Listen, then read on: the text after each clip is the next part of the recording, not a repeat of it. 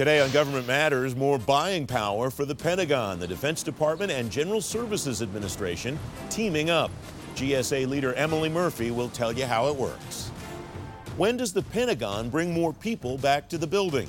Chief Management Officer Lisa Hershman lays out the strategy. And will the Navy's new fleet structure assessment get stuck in the shipyard? Congressman Rob Wittman on what the sea services are up against. Government Matters starts right now. From Washington, D.C. and around the world, this is Government Matters with Francis Rose. Thanks for watching the weekend edition of Government Matters, the only show covering the latest news, trends, and topics that matter to the business of government. I'm your host, Francis Rose. The General Services Administration and Defense Department are partners in driving category management across government. The Government Accountability Office finds most agencies can do more to use contracts that already exist to avoid buying IT products and services twice. Emily Murphy is the administrator of GSA. Lisa Hershman's the chief management officer at the Department of Defense. Emily and Lisa, welcome back to the program. Thanks for coming on. Emily, I want to start with you. What's kind of the state of the art in category management right now? Well, thanks, Francis. As you know, Lisa and I are the co leads for category management government wide. GSA is hosting the, uh, the PMO for category management, which means that DoD is really our critical partner in helping us focus on opportunities for joint success and government wide success. It means we've been designing best in class contracts that meet DoD's demanding security requirements, such as including CMMC, supply chain requirements. Uh, we've been successful with contracts such as OASIS, Alliant, EIS, ComSatCom, and we're currently working on contracts such as STARS 3, DOS, 2GIT, and Polaris. The goal was ultimately for GSA to focus on common requirements so that DoD can prioritize their unique mission critical requirements. Lisa, for a long time, the Defense Department and the General Services Administration have had a relationship. There was a time where it was kind of an arm's length relationship. There have been times where the collaboration has been very tight. What has driven this relationship that we're talking about today beyond the administration saying, you guys are, we're putting your names on this? Common outcomes.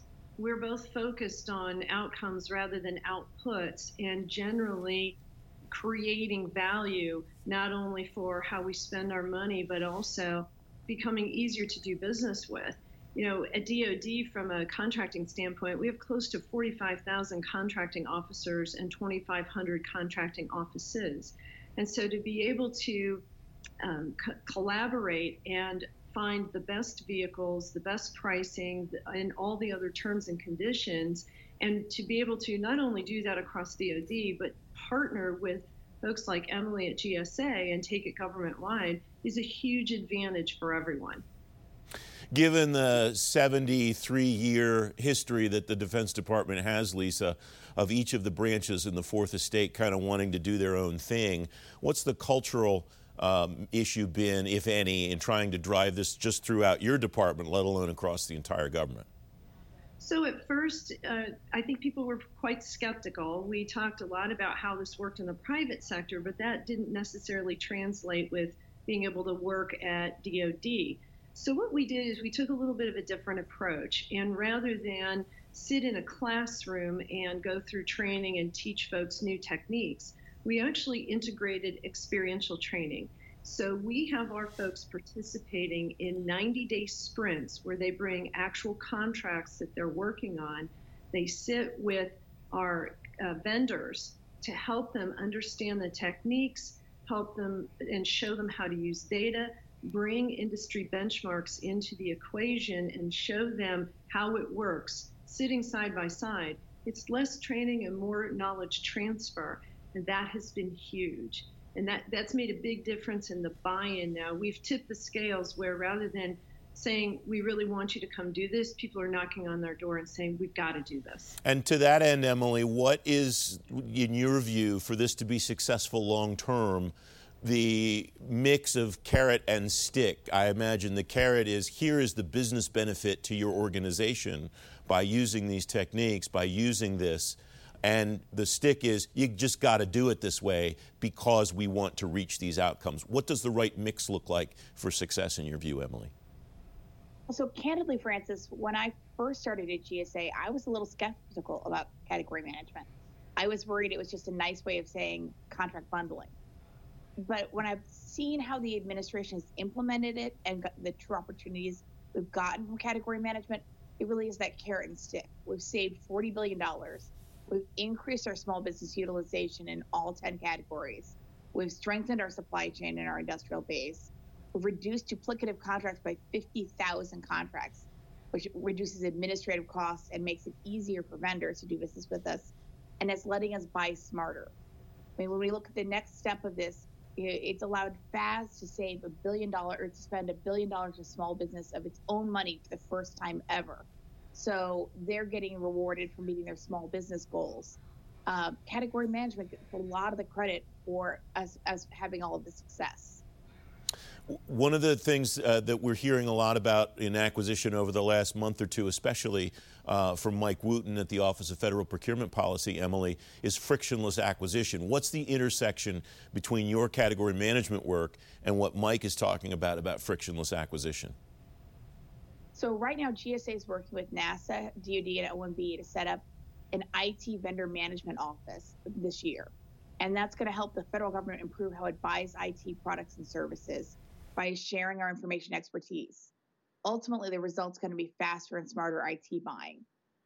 But to be successful, we're going to need the help of our industry partners. On October 14th, we're going to be hosting Virtual Industry Day. If anyone wants to participate, please email category.management at gsa.gov. We'd love to hear from you. Uh, one of the issues that people are really concerned about, in addition to all of the acquisition uh, progress that you're trying to make is going back to the office and when they're going to do that. When we come back, the plan for reopening the Pentagon and the future of work after the virus. My conversation with Emily Murphy and Lisa Hershman continuing in just a moment. You're watching ABC 7.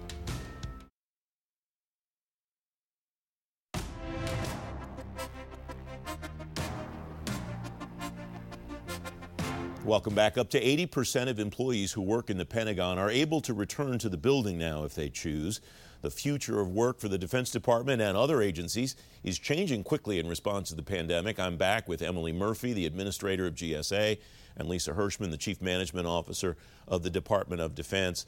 Lisa, thanks for coming on. Um, last time you were, we, we talked, you were describing kind of the comeback plan and the, fa- the phases that you're undertaking there. Where are you right now in bringing people back to the office?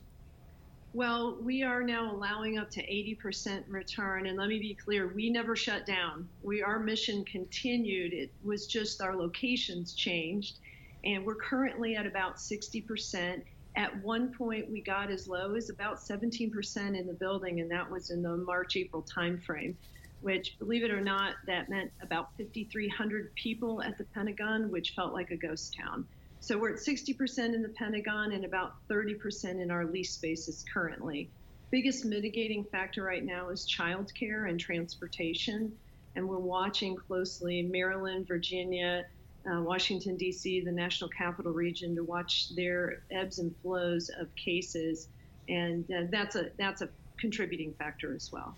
What can the Pentagon do, if anything, about mitigating both of those challenges, or are you pretty much at, at the uh, having to deal with whatever the local infrastructures decide? The local infrastructure is a big factor. However, we are also finding that it doesn't have to be an all or nothing proposition. It doesn't have to be either full time in the building or full time work from home. So we are encouraging people to adopt a hybrid approach so they may spend some time or maybe a few days in the building and a few days out of the building. We're continuously looking at social distancing. We're relooking at all of our workspace configurations. Our conference rooms are all have socially distanced, uh, have taken that into consideration. Lots of cleaning. We do screening at, at, the entry, and our contact tracing has been very helpful with trying to uh, help mitigate uh, when there is an issue and, and help people understand and identify who needs to self quarantine. Emily, last time you were on the program, we talked about the cleaning and some of the kind of logistics and tactical stuff uh, that GSA, as the landlord and property manager for the government, is undertaking. I'm interested more, though, in kind of the philosophical or existential view of real estate and workspaces in the federal government moving forward. What's your thought when you hear somebody like Lisa talking about a hybrid work environment and pretty much every civilian agency saying the same thing? What does that mean maybe five years from now about what an organization like PBS is doing and thinking and working toward with landlords and with the space the government owns? So, Francis, we'd, we'd actually started a GSA initiative called Workplace 2030. Um, we're sort of rebranding it as Workplace 2021 at this point uh, because we don't have 10 years to get there. We might have a goal for 10 years from now, but right now, what we're trying to do is work with our tenant agencies, understand that there is no one size fits all. But as they look at their space, how much hybrid work do they want to do? What kind of work do they want to do in facilities? Do they need SCIFs? Do they need laboratories? Do they need auditoriums? Or do they just need offices? If they're going to be working from home, what kind of equipment do we want to send home with them so that they can be you safely teleworking? And I don't mean that just a physical distance, but I mean from an IT cybersecurity safety standpoint.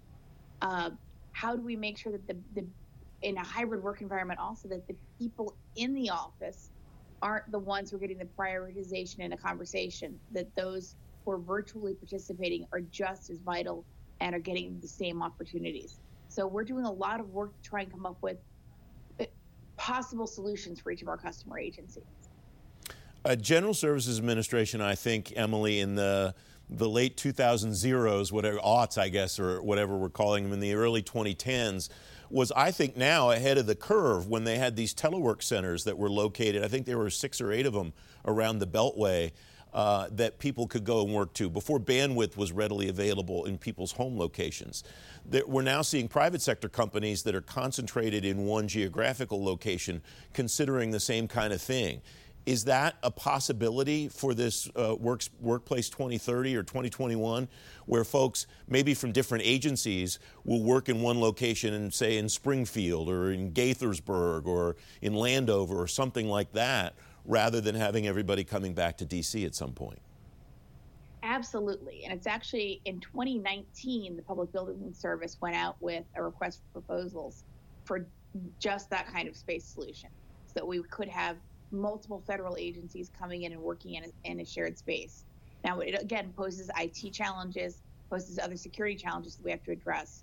But as we're looking at our own footprint, we're wondering, you know, for example, could part of GSA's headquarters building be one of those you know, touchdown spaces, those landing spaces for people when they want or need to come into a federal space? Touchdown. There's a lot of Touchdown is a great name for that, as given that we're going into week five of the NFL season, I believe it is. Um, Lisa, what does this look like in an environment like the Pentagon where there is so much information that's shared that can't necessarily be shared outside the building, at least the way the technical, technological infrastructure looks today? Uh, what Emily said is exactly right. You know, this uh, pandemic gave us a chance to really stress test our systems, whether it was business systems or our equipment. And we found that from an IT perspective and equipment, on the cl- for classified work, we were not prepared for the high number of people that were now teleworking. And so I give great kudos to our CIO and the team to ramp up very quickly to be able to do that. But again, that's where the hybrid approach, if you need to be in and, and be in a SCIF, you can come in for part of the time and then maybe telework from a different location for the other part of the time. So whether it's quit, equipment, systems, and location, we're looking at that broad spectrum and more of a workplace ecosystem as an approach rather than uh, just one physical location. Lisa Hershman, Emily Murphy, we're out of time. Great to talk to both of you today. Thanks very much. Thank you. Thanks so much, Francis. Up next, the plan to build a bigger, more lethal Navy may get stuck in the shipyard. Straight ahead on Government Matters, Congressman Rob Wittman on the holdup to the Pentagon's 500 ship fleet. You're watching ABC 7.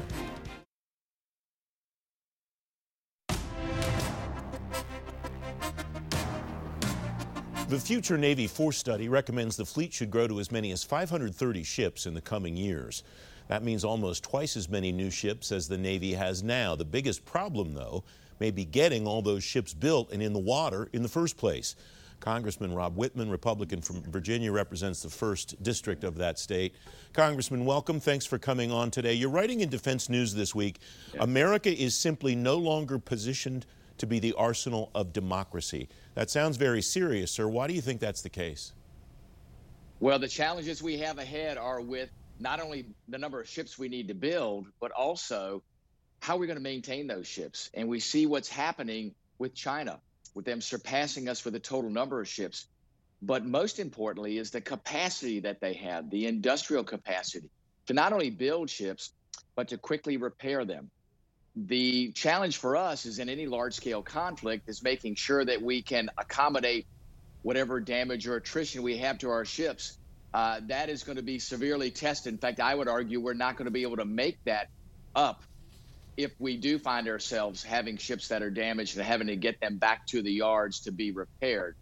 Our ship repair capacity in the United States is old. It doesn't have the capacity necessary. We even see today that much of the work that is scheduled to be done is behind. Only 75% of the work scheduled to be done on ships gets done on time. Our shipyards, all four of them, public shipyards, are all over 100 years old. The one in Norfolk, Virginia, is over 250 years old. It, the the the complexity of what needs to be done with ships today doesn't match where we have the age of our shipyards, and also the dry docks, the places where we bring these ships in uh, to to have sh- to have work done on the hull, uh, are also antiquated. They need to be up to date. The the there are only two two uh, dry docks today that can actually work on the Nimitz class carriers, and none can work on the new Ford class carriers. That's where we are. What should we do uh, location wise as well? The shipyards that I'm thinking of are in Maine, uh, in your uh, district, in mm-hmm. Uh, Alabama, and the fourth one escapes me at the moment. What do we have on the West Coast that would give us geographic proximity for something happening, say, in the South China Sea? Well, we have a shipyard in Puget Sound, a public shipyard there. The question is should we have capacity closer to the place where our ships are actually on duty? So if they were to have some damage, instead of having to steam all the way back to the United States, shouldn't we have a shipyard closer to those areas in the Pacific? Uh, we do have a yard that can do some work, limited work, uh, in Pearl Harbor. Uh, we used to have a dry dock in Guam. Uh, we do not have that capacity anymore. So the question is, is you know, if we do find ourselves in an extended conflict, is it smart to maybe have some capacity closer to where uh, our ships might suffer damage? Listen, we have some some great relationships. We have some repair capacity in Yokosuka, which is a, a base, a naval base there in Japan. But we aren't able to repair our large ships our nuclear aircraft carriers or our nuclear submarines. That's very, very specialized work. Those have to come all the way back to the United States.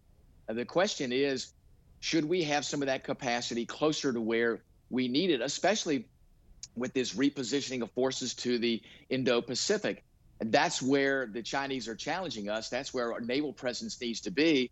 I think it's time to ask that question. Shouldn't we have capacity there uh, as well as on the West Coast, down the East Coast, and Gulf Coast? Who should own that capacity, Congressman? Do you want to see the Navy or the federal government more broadly own that capacity and operate it? Or would you like to see someone, whether it's the government broadly, the Defense Department, or the Navy specifically, incent the private sector to build those yards? I think the fastest way to get that capacity is to incent the private sectors to have a joint agreement with the Department of Defense to go through the process of capitalization, that is, to get the money to go through the planning, to go through the construction would just take too long. There are lots of opportunities out there, I believe, to expand existing capacity to make sure we have that available to maintain U.S. ships, uh, especially when it comes to uh, the critical nature of nuclear powered ships. I understand all the security with that, and we absolutely need to keep that in the forefront of our minds. But I do think that there are opportunities there for us to to expand that capacity. We already see now we're going to some of our build yards like uh, Huntington Ingalls Industry to do work on our attack submarines, our nuclear powered attack submarines, because we just don't have the capacity in our public yards. So, yes, we absolutely need to look at those partnerships because we can't capitalize quickly enough public yards to do that. You mentioned some of the places that we have capacity or have had capacity in the past, Congressman. Is there a place here, is there an appropriate place for our allies to help us, at least in the interim time between now and when we get to the owned capacity or the contracted capacity that we need? Well, I do. I think we have uh, close allies in the Indo Pacific, like Japan, where we could look at uh, some efforts there. Remember, it's it's the specifics of maintaining a nuclear powered ship. Uh, those are very very specific skill sets that go there. Plus the protection we have to provide not only to the shipyard workers but also because of the classified nature of what goes on in those ships is incredibly important. But we can do that. We we have some of those facilities here, like at uh, Portsmouth and and in in Norfolk uh, and in Puget Sound, but I think that we can have those agreements with other governments to make sure we put the proper protections in place to protect the critical nature of that work and the systems on board those ships, but to make sure that we can do that work to meet the needs. And it, and it may be that you just say, hey, we we we can't maybe do it with a foreign partner overseas, but we can indeed enhance the capacity in the private sector of shipyards that already do work on nuclear ships in the build process, they should be imp- they should be included on the maintenance process. Congressman Wittman, a lot more I'd love to cover, but we're out of mm, time, yes. so I'll leave it there. Thank you very much for joining me today. Thank you so much. Don't forget, if you missed an episode of Government Matters, you can find it on our website, govmatters.tv, and you get a preview of every program by signing up for our daily program guide. You just text Gov Matters to the number 22828. I'm back in two minutes.